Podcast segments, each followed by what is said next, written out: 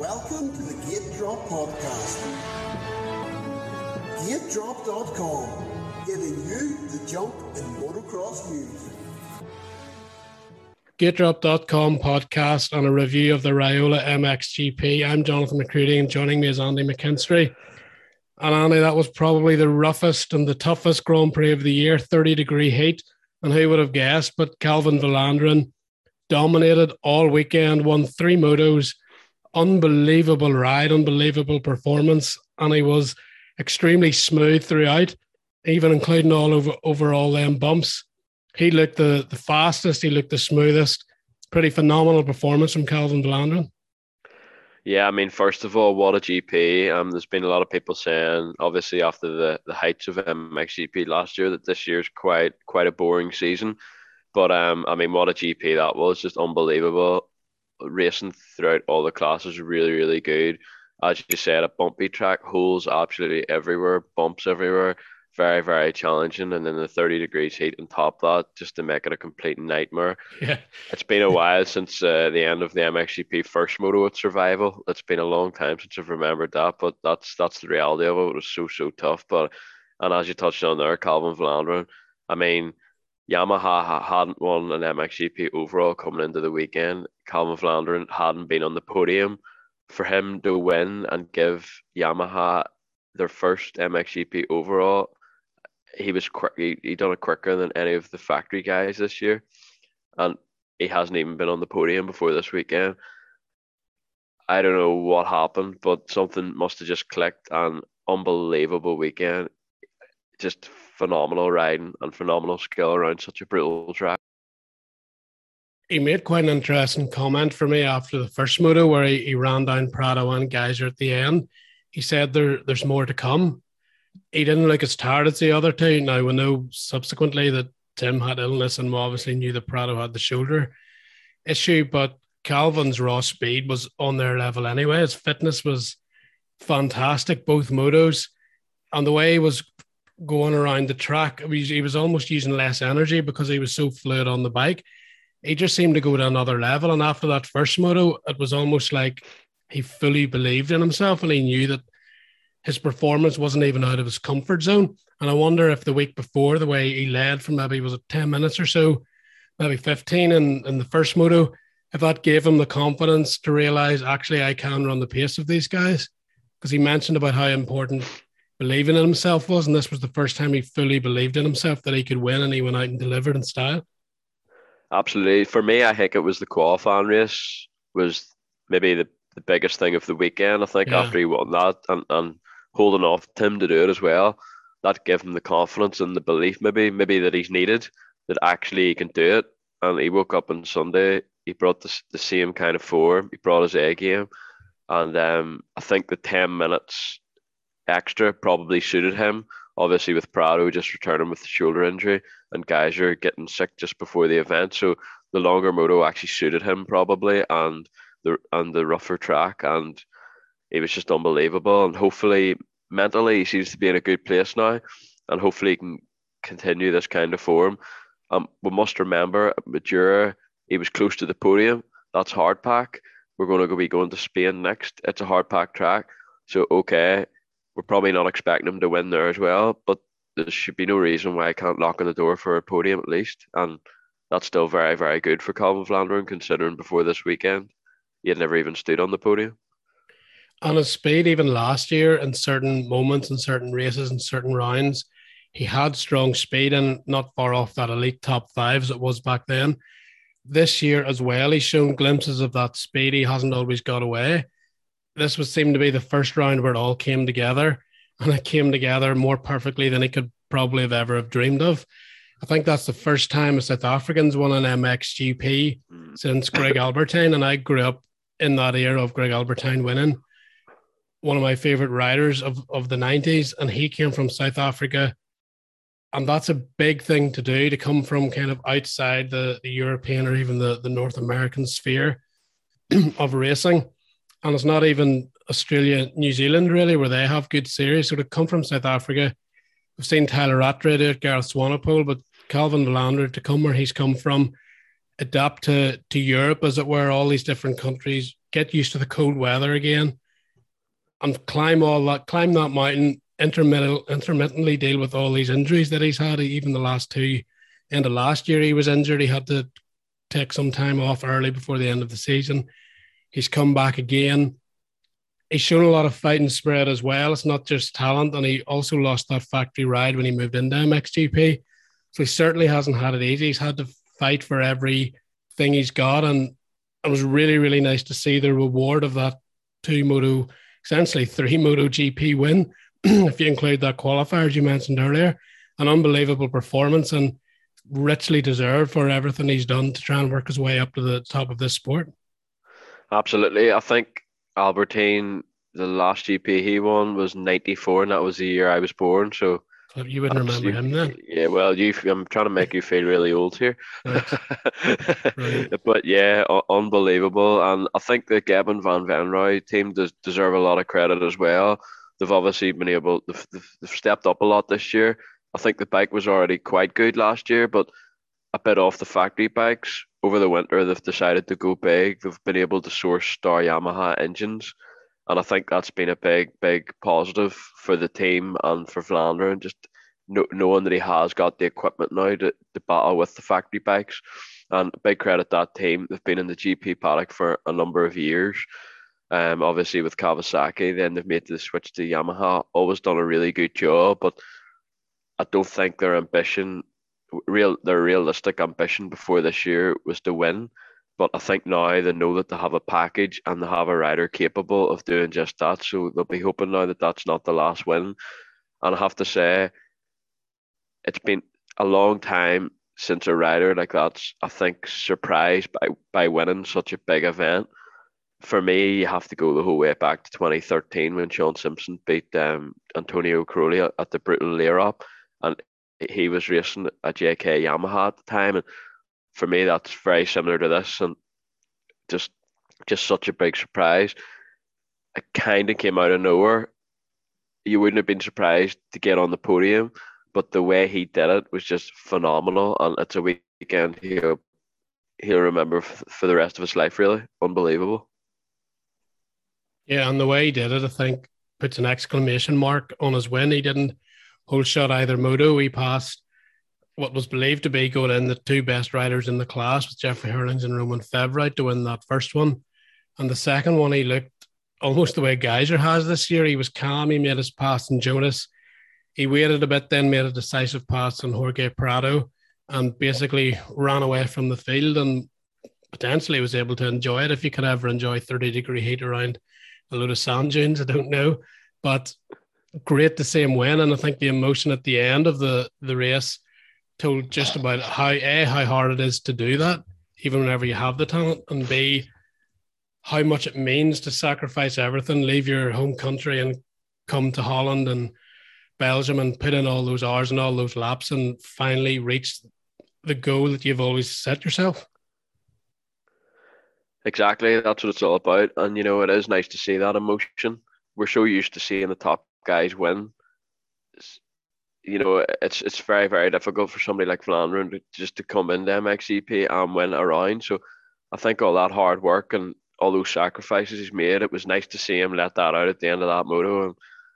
And um, that's why we love sport and especially physical demanding sport. You know, it's very very tough to get to the top, and that's a big big weekend for Vlaanderen. Obviously, he's, he's won a couple of GPs in MX2, but MXGP, the Premier class, and I think doing it on, on a non-factory bike as well is another thing that's that's it's, it's very difficult. So fair play, unbelievable. Hopefully he can keep the ball rolling now. And he says he said this definitely won't be the last. So fingers crossed he can stand on the top step a couple of times more this season. And the problem for the Gebben Van Venrooy are going to have now are the factory teams.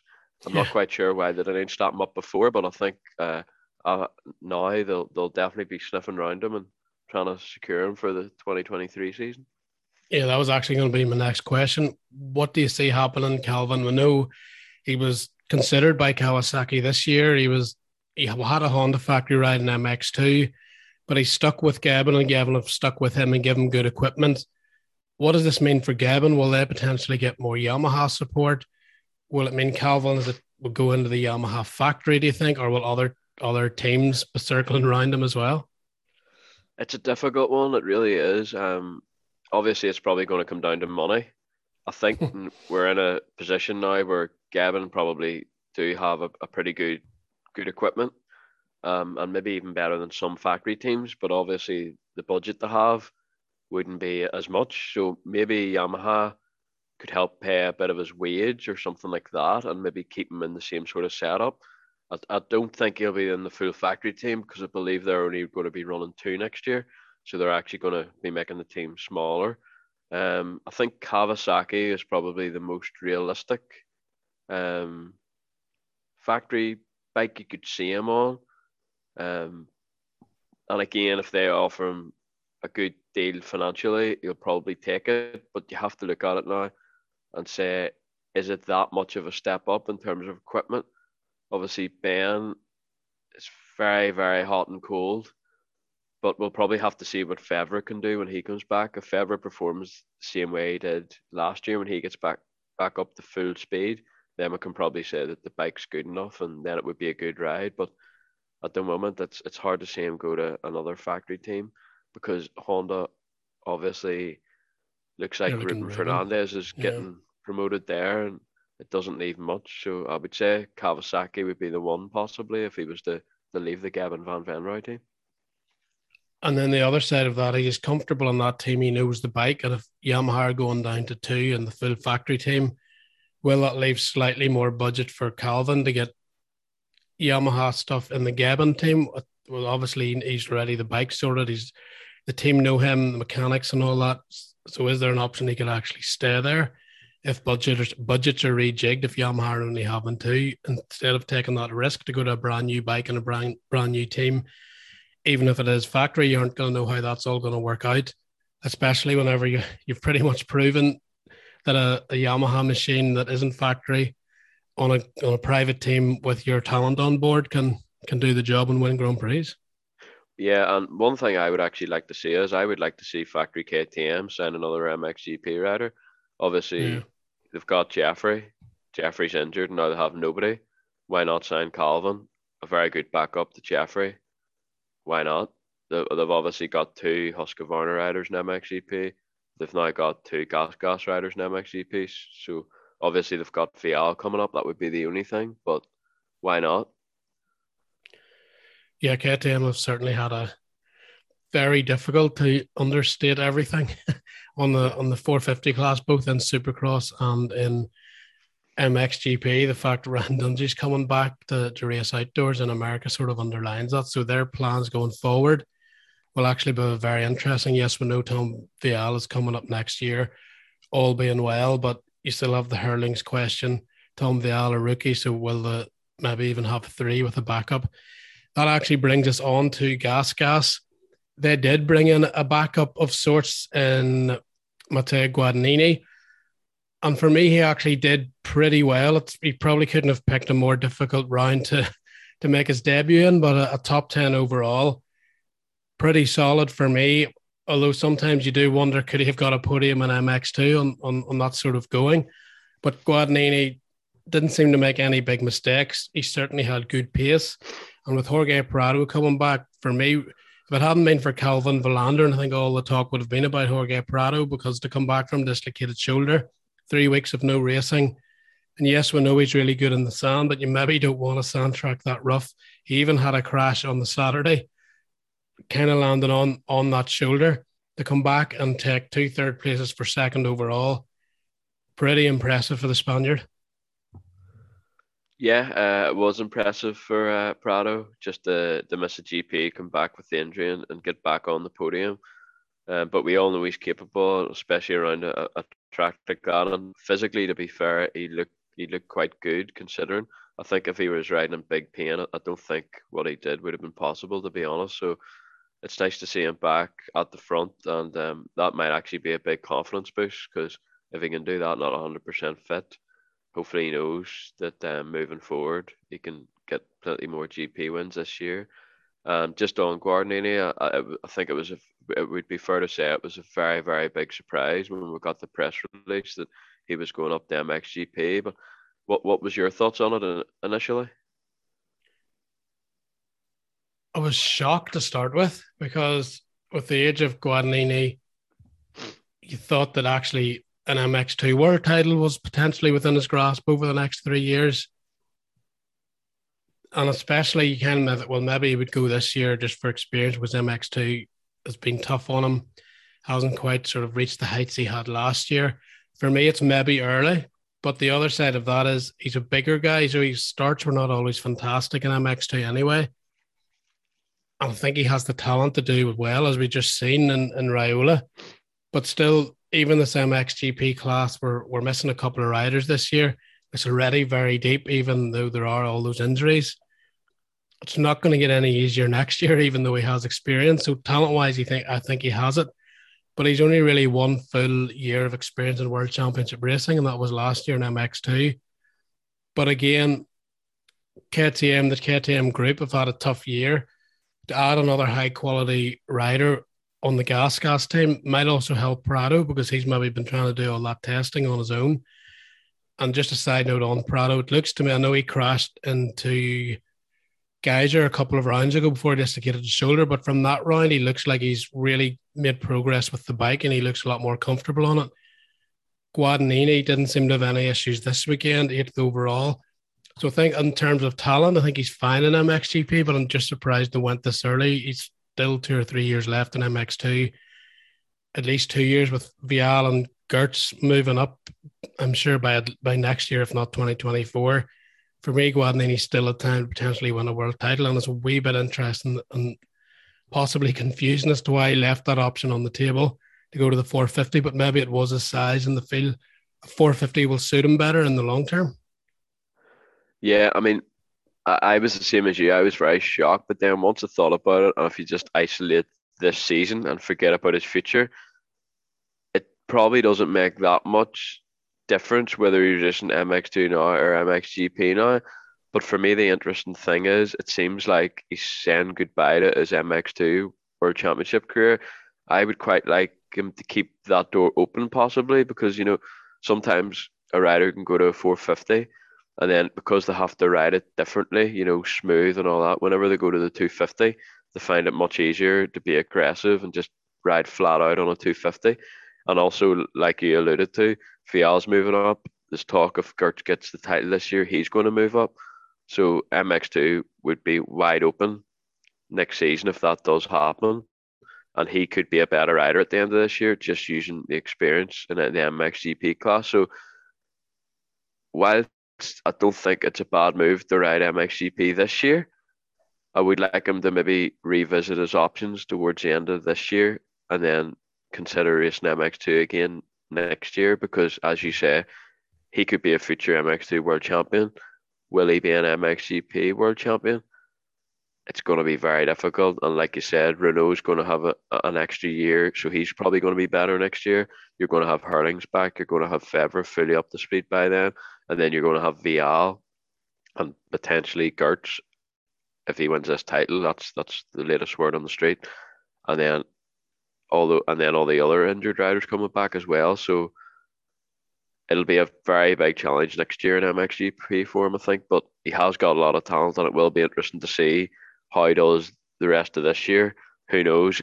He, he could maybe have a similar effect in MXGP to Ruben Fernandez. Maybe he'll get a couple of top fives, and then you maybe feel like he'll belong at the front, but still do think an MXGP world title very, very tricky. Whereas MX2, even though it's tricky, with Vialle and Geerts moving up, even if Geerts doesn't move up next year, it'll be the year after, MX2 is going to be really exciting and wide open. So be very interesting to see what the future holds for him. And if he does maybe reconsider going back to MX2.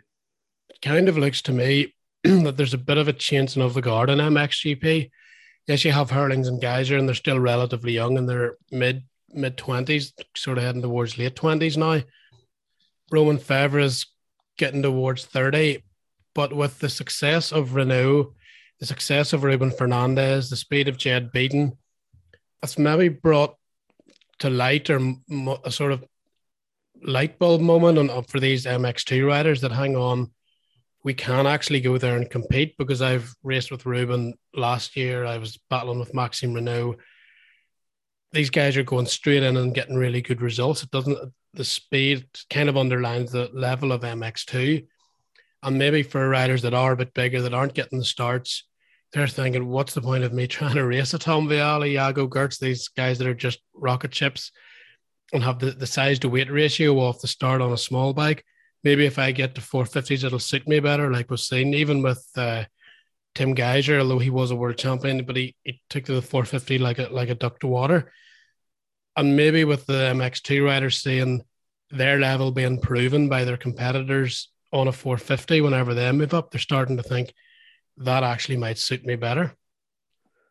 Yeah, it's a valid point, but I mean, he's 20. That's the That's, thing. the You fact know, he's got only one full year of world championship in his Yeah, and he's only 20 and he's basically saying goodbye to his MX2 career already. I mean, that's a long time racing MXGP. Even if he stayed in MX, if he came back to MX2 next year, rode 2023 and 2024 MX2, that's and then move up, I think that would be a year early. That would still be, you know, a long time in yeah. MXGP. So, and even for the motivation, that would be quite good. Whereas riding the same class every year for 10 years, after five or six years, what will the motivation be like, you know? But You would think a world title would be the carrot, you know, to, which is a realistic goal for somebody of his ability.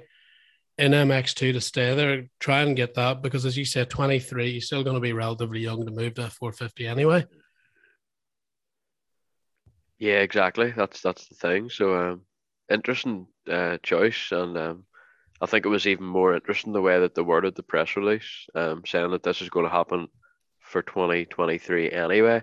Yeah. Don't think anybody even seen that coming, No, let alone that was the, moving up almost the now. bigger So, shock than the yeah, exactly. moving So, up. But fair very, play to, very to Guadagnini. He certainly got the, the talent to be an MXGP rider and to go into that class and come out top 10 overall. I think un- underlines that fact, but it probably also underlines he's maybe got the talent to be MX2 world champion as well. But I think it's an Italian team who are used to to winning.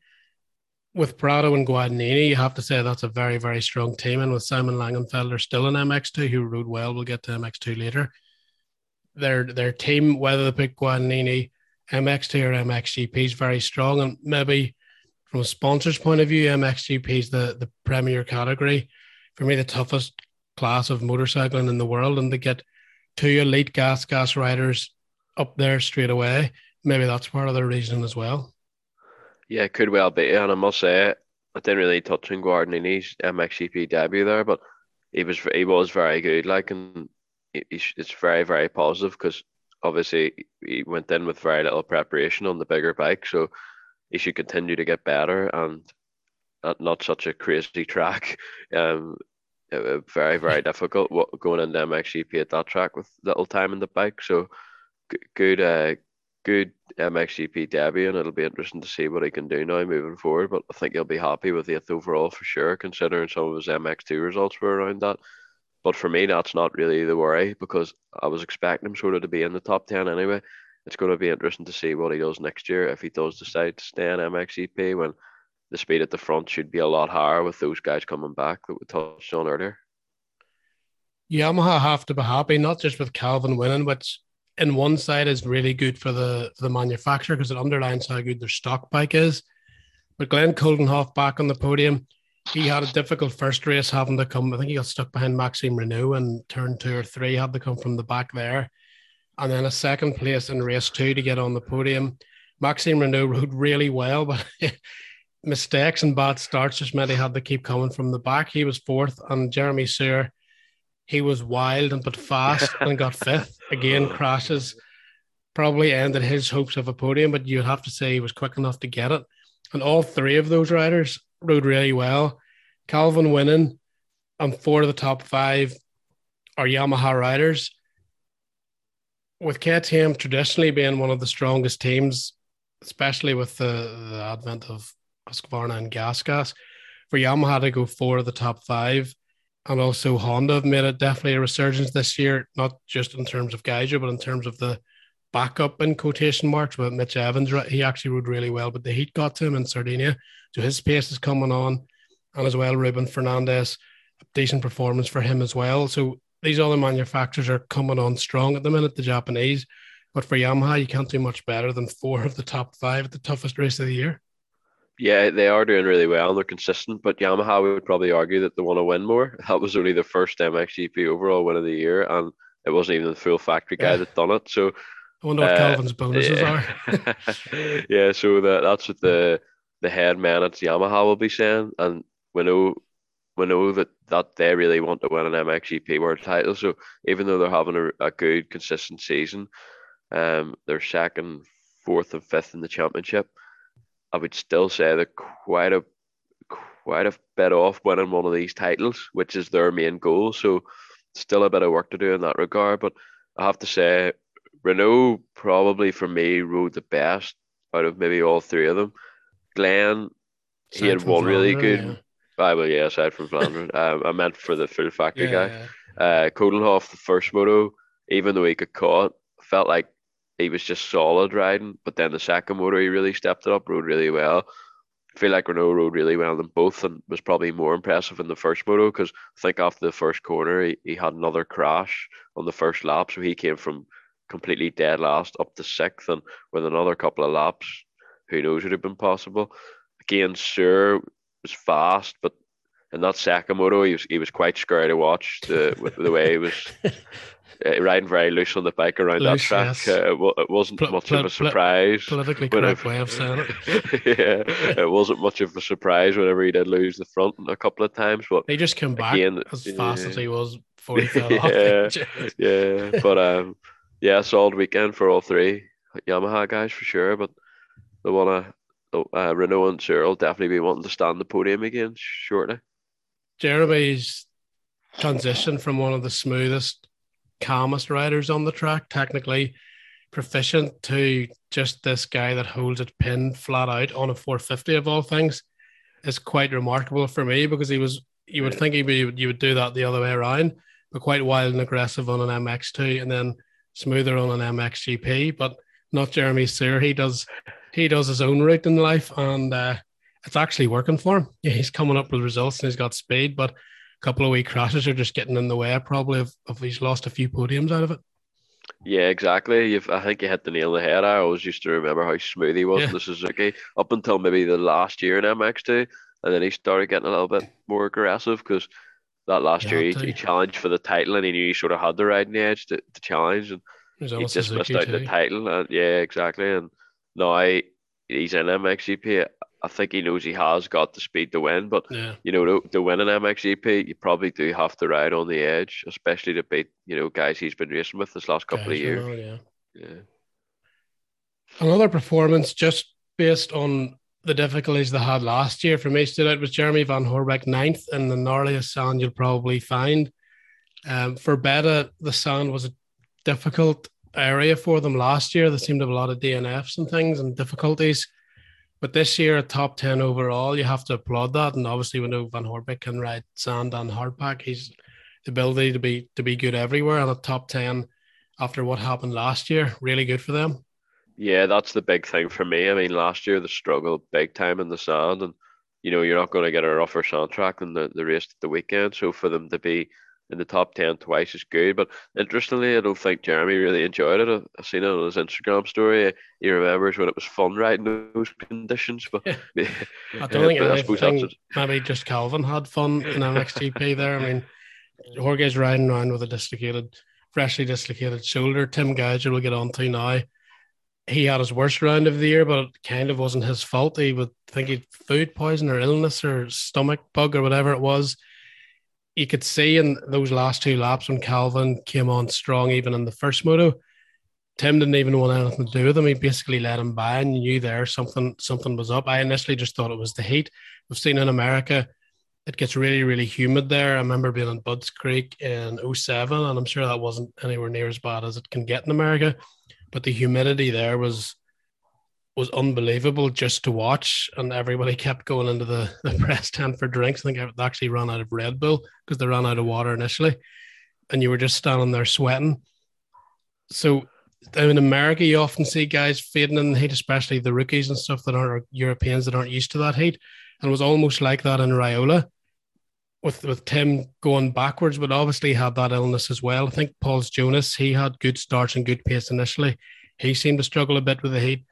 And actually Mitch Evans as well said he was I think he was up to fourth, fourth or fifth in, in the first moto. Yeah. And he went backwards with the heat. So it definitely took took its toll on a lot of guys.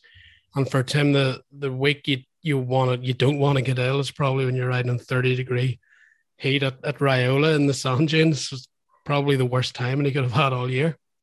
Yeah, pretty much. It didn't come at a, at a great time, did it, with the with those conditions? But I mean, at the end of the day, he'll dust himself off. Just be happy, still to be injury free. Fine. Yeah, seventy nine points in the championship. So as long as he's all good for Spain, I don't think he'll be too worried.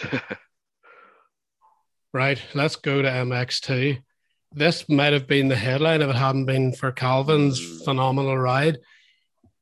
Sanji GPs are always my favorite to watch, although I love the hard pack as well. But the skill level and the timing that you can see whenever they ride the sand, Calvin was Exhibit A, and Jorge Prado with because he's so smooth in MXGP. But Tom Vialle and Jago Geerts just give everyone riding lessons in MX2. And I'm not sure who could hang with them. In fact, I wouldn't have minded seeing their pace in MXGP on those two by on the 250 KTM and 250 Yamaha their pace was unbelievable and their technique was fantastic. There was a sweeping left hander that just came on on the back wheel with the front wheel in the air over each bump. Pretty amazing. And, and the triples, got triple where they were jumping into the whoops. Fantastic. And Jago actually had a line coming into a right hander where he was jumping through the corner that Tom wasn't doing. So they were trying to find these different lines, very technical, probably more technical than Supercross in some ways, that track and yet they were about a second and a half apart, both motos all race all race along. They never gave each other a rest or time to recover. Vialle's intensity at the opening laps of the first race was fantastic to catch Jago because he knew Jago was trying to make the break.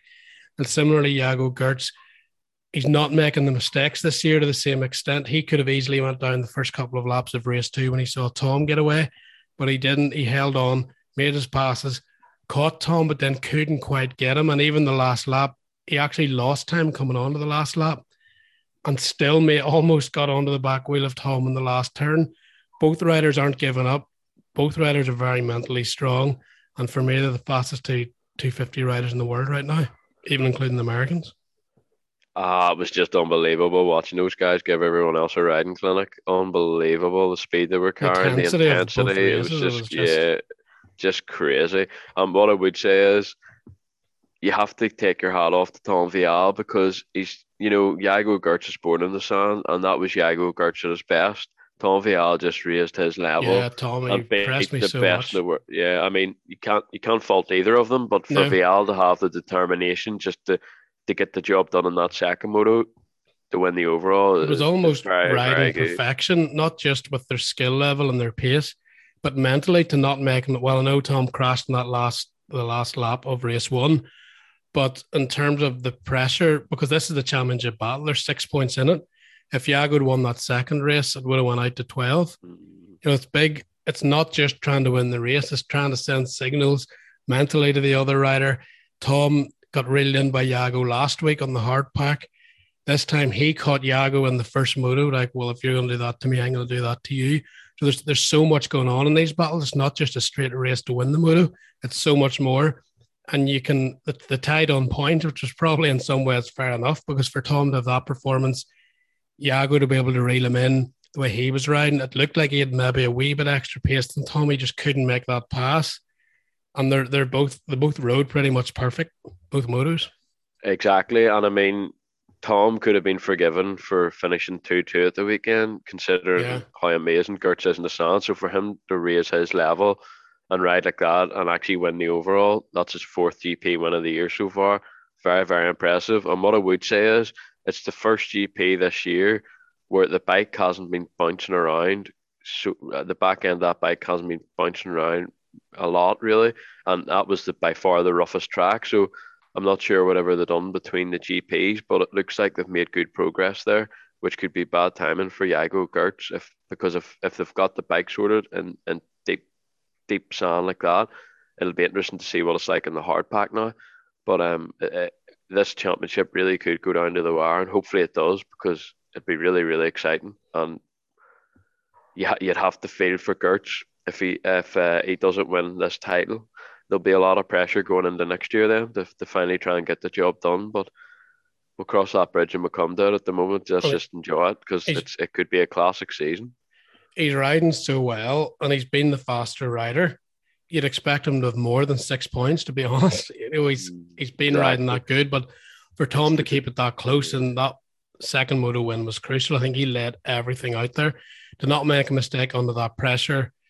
Jago as well in the first moto, but you alluded to the bike there, and Tom actually said in his interview that he's very mm. happy with the bike now. I think it's taken a few weeks to get there, few months maybe to get there, but it looks like he's there now because if your bike's not set up in Riola, you can't, you can't ride like that. You're not going to be anywhere near Jago Geerts. So it looks a bit ominous that Tom's maybe now going to, in terms of the raw speed, have what Jago has, and it could come down to starts and just execution under pressure week in, week out. We saw Thibault Benistant actually in that second moto, he was staying on the pace. Once he lost the lead, yes, but he got around about five, six seconds dropped. And then for a couple of laps, he actually caught them a bit. But it shows you just how hard it is to ride that pace for 30 minutes plus two. And he wasn't quite able to do it, especially just coming off that injury. So fair play to Thibault Benistant. The Yamahas are performing again. And actually, that was two of the, the first three NMX2 as well. So Yamaha are having some year this year in both classes. But Tom Vialle was the man who got the win. And fair play to him, but also Jago Geerts. I think both just deserve a huge round of applause. And the only other guy that could maybe have a chance with them would be Jett Lawrence. And if you had Jett in that race there too, it would have been probably the three fastest guys in the world. But for me, it would be interesting to see if Jett could run that for 30 plus two over the weekend against Vialle and Geerts. Possibly, but you're forgetting about Kay de Wolf as well. Um, if he Oh, was about fit. He and a got- little bit more. Experience, injured. yeah. He would have been probably not far away either, but it's it's the consistency of that speed. I Yeah, think yeah. that was particularly impressive under pressure. Yeah, absolutely. It was unbelievable. I mean, I don't think anyone could really run that pace, but I, th- I just think the next best could have possibly been Kay de Wolf. Yeah. Um, Jett, good luck to him running with those two around there. But um, yeah, it's it's going to be really exciting. And I think mentally that'll be a really, really big win for Vialle now because his mindset now is probably going to be if I can do that in the sand, going to the Spain hard pack, he'll be looking to go 1 1 there. And if he does, again, mentally, he'll be in an even better place going there. And he might look to try and roll off the 1 1s. But Jago Geerts isn't going to give it easy to him this year either. He really wants his championship. Vialle's obviously won it one once before, and Geerts is chasing it the first time, and mentally he looks in a better place as well. So it's going to be, uh, it could be in the same battle. I just hope both guys can stay injury free and keep producing that kind of battling and racing out on track. Be a fantastic season if they do. Yeah, and I hope people realize just how good Vialle and Geerts are. They don't get a lot of chat. They're largely ignored in the US media, which is a lot of influence. But these two are the elite of the elite on on a 250 right now. And as I say, I wouldn't have minded seeing what they could have done in the 450 class in those bikes because the way they rode around there was amazing to watch. But the, the speed and technique was phenomenal. It looks like they're actually pushing each other to, to new levels because they both want to win so bad right now. Yeah, well, I mean, all you have to do is look at their lap time. Their lap times in the first motos were actually quicker than all the 450 guys. And I think they were very similar in the MXGP second moto as well.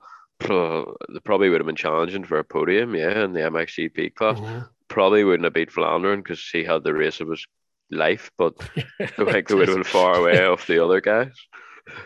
Yeah, it was unbelievable.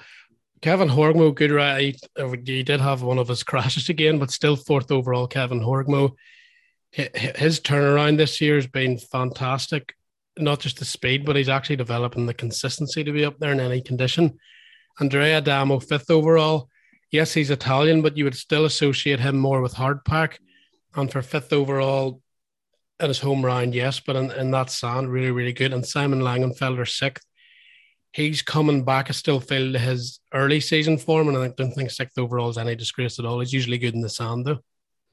I, I actually think Langenfelder's riding was warranted maybe better than a sixth. Yeah, I feel like he had the pace all weekend, but his results, my head, yeah, but yeah, exactly. Yeah. And Adamo, after a few couple of rounds, it was nice to see him back up at the front again. Um, I think he's had a factory engine this last couple of GPs, and the results haven't been there, but it, that should give him the boost he needs now to, to consistently run in the top five again. Although it's quite funny, he finished seventh and sixth for fifth fifth overall. Yeah. But uh, still still a good weekend for him. And I mean, I, I know Horgmo crashed, but I mean, it was easy done round there, so I don't think we can be too hard on anybody crashing No, around that track. So the results. yeah, still didn't really exactly. Four, fourth overall is very, very good. One guy I feel like that's knocking on the door for a podium is Isak Gifting. I just think he needs to get two good starts on the same weekend, and I think he can do it. But he seems to get one good start, have a good moto, and then he can't consistently get out of that gate. I think if he does, he'll definitely be knocking on the door for a podium. And another guy who really had terrible starts is Liam Everts. He Oh, probably passed was, the he was my next yeah, guy I was going to go to. yeah. He crashed on the qualifier, I think. He crashed first lap of both motors and he had a good start in the second motor. Was really interested to see what he could do with it. Came from last both times to top 10 overall, ninth overall. And the big thing for me was how aggressive he looked on the track. He was really, really aggressive. We associate him with being smooth and technical. And he was all that, but he had a lot of aggression thrown in there as well. And almost with he could have a fo- wish he could have a fourth go at it because I really would like to have seen if he'd got away in the top three, top five, what he how long he could have tried to hold with with Vialle and Geerts. To me, could have been battling with Benistant Horgmo for that third, fourth, fifth overall. Yeah, I'm not sure about a podium now. Benny Uh, was know. very, very impressive in that second moto, Well, yeah, but I, agree with you. Any, anywhere behind that, I don't think he would have been too far away. Probably, probably in the battle in the battle for fourth, fifth, or sixth Yeah. overall. They were all very similar. Um, but yeah, um, uh, it's just good for Everts to, to to keep getting top ten results. I think because at the start of the year, we weren't even sure if he'd be in the top ten. I think he'd won day on the bike before Arco, and he was really good uh, at Maggiora. So he's learning lots and improving as he gets more bike time and more races under his belt. So he should be close to the top five in, in the next couple of GPs. You would think if he can just get out of that gate. Exactly. Yeah, he's, he's actually been very impressive the last probably his two best GPs. Even though the results this weekend didn't really show it, but the, the riding was was pretty spectacular. Now it's two weeks to until the Spanish Grand Prix, Jorge Prado's home round. So the atmosphere is going to be electric there, especially when you throw in Ruben Fernandez. He's capable of getting a start and running the pace as well this year. He wasn't even part of it last year, at least in the MXGP class. He was the star of MX2 for the Spaniards, but I'm pretty sure they're glad to have an extra weekend off, even especially Prado and Tim Gajser, because that was pretty brutal, and they're probably all just lying about the next couple of days trying to recover from that. I saw some photos of them getting uh, hosed down immediately after the moto, the, the helmets and everything still on. It looked it looked brutal. Yeah, Vlaanderen might still be drunk by the weekend. that was funny too. Probably wouldn't take great, much whenever he's uh, not dehydrated. yeah, exactly, exactly. Uh, just before, staggering about the track. yeah, exactly. And just before we, we do touch on Spain, a shout out to Bastian Bodam. I think that was his Aye, 10th, first yeah. GP back, tenth overall. And Kevin Brumann, he's been in MX2 for a year now. He moved up early, but this guy was battling average in a one two five, and he made the step up to MX2 very early in his career. For him to finish 11-10 at that at the roughest track on the calendar for 11th overall, it's very encouraging. So it'll be interesting to see if he can keep that up. Yeah, Budam was sneaky good actually to get to get tenth overall. Um, Conrad Mewse actually was riding well in race one. He only ended up with a couple of points, two DNFs. So a bit of a shame for him. He had the speed now with the heat. It was a question of how long could he hold on, but he was in that five, six, seventh battle. And uh, it'll be interesting to see what happens to him in the future because there's rumors he might not be staying in MX2 too much longer. Yes, well, that could be his last MX GP of his career, and it sort of summed up his career, to be honest. The first moto riding, riding, yes. riding really well, bit of bad luck, and then the second moto, even though he had the bad luck, he wasn't riding quite to the same level. I think he was behind Kay Karssemakers in 16th or something Yeah. before, so didn't ride with the same flow, but kind of sums sums his career up. So sounds like he could be a fill-in rider for the DIGA Procross team for the rest of the season, but we're just waiting official confirmation for that. But that'll be a new chapter, and he'll definitely have to try and perform an MXGP because, um, obviously he's he'll be looking ride for 2023 in that class because he ages out of MX2 at the end of this year. So that could be his MX2 career done if if rumors are, are turn out to be true. Yeah, and it just goes to show it's yet another rider moving up from from MX2. We had Watson and Olsen last year with three top guys again this year with Renaux beating on Fernandez now it looks like we're Mewse imminently going up. We're going to have Tom Vialle going up, and we've already had Guarnieri moving up. So it's quite a high turnover in MX2 at the minute, but yet the talent's still coming through. Guadagnini. very similar. Uh, no, I'm only joking. Yeah, um, yeah, and then you've obviously got Rubini as well. He'll be moving up. He'd he probably could be still sneaky. do a job, Guadagnini, on a Fantic around there. Guarnieri. Yeah. you said Gordon Guardini that time. Oh, you're confusing me now. I, it's too hard for me. Oh dear, dear, Too dear. hard. Uh, yeah, and then you have Rubini moving up also. So I think he could be sneaky good on a 452 next year. But um, Where are they all going to fit though? well, well, this is the There's so problem. many be, uh, Mitch Evans as well.